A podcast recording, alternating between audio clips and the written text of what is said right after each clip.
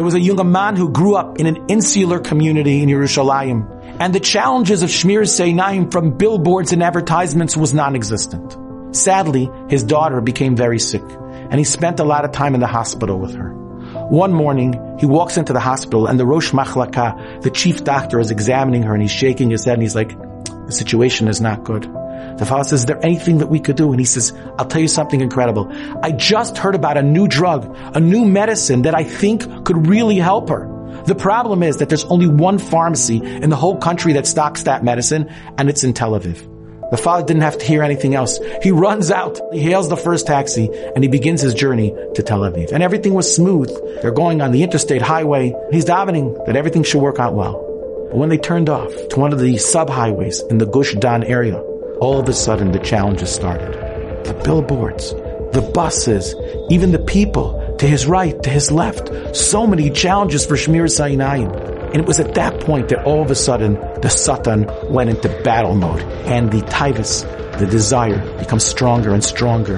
And he wants to look here and he wants to look there, and he feels himself falling, and all of a sudden he grabs himself. It's like, what's happening here? And he remembers the famous Shomer Emunim that so many of the Vayim Mind speakers have referenced. The Shomer Emunim says that in that nanosecond when you're about to chas v'shalom b'nichshal and Shmiras Einayim, it's a tremendous Eitz Ratzon. It's a moment that's so auspicious. And he says, you know what, I'm going to chat myself. And he begins to daven, and he says, Ribono Shel Olam, in the schus of controlling myself, of my kedusha, please send Refuah Shelema to my daughter back in Yerushalayim. Not sixty seconds went by, and his phone rings, and he picks it up. It's his wife. She says, where are you? He says, I'm not even there yet. She goes, come back. He goes, what's wrong? He says, everything is right. The doctors don't understand. Inexplicably, she all of a sudden took a turn for the better, and they think she's going to be okay. The doctor said not to get her the medication. The Yeshua, the Refuah, for his investment in Shmiras Einayim was almost instantaneous. And that's incredible. But I think there's one added wrinkle to this. And that is that not only there was Izaycha to the Refuah, but the Rebbe didn't even want him to have to get out of the taxi in Tel Aviv.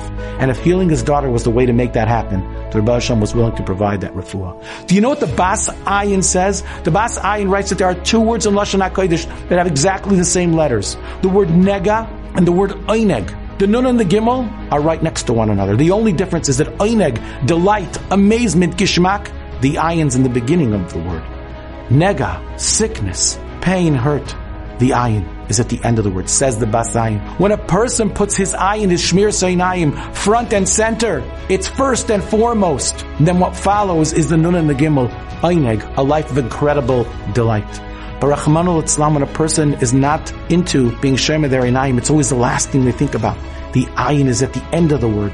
And Rahmanulam, Islam, there could be nega. There could be all kinds of major challenges, problems, and issues. This fellow went, Meafelah largado, from a moment of tremendous darkness to incredible light. He went from a moment of nega, of pain, of hurt, to ayneg, to the most incredible delight. Why? All in the schus of Shmiras Einayim.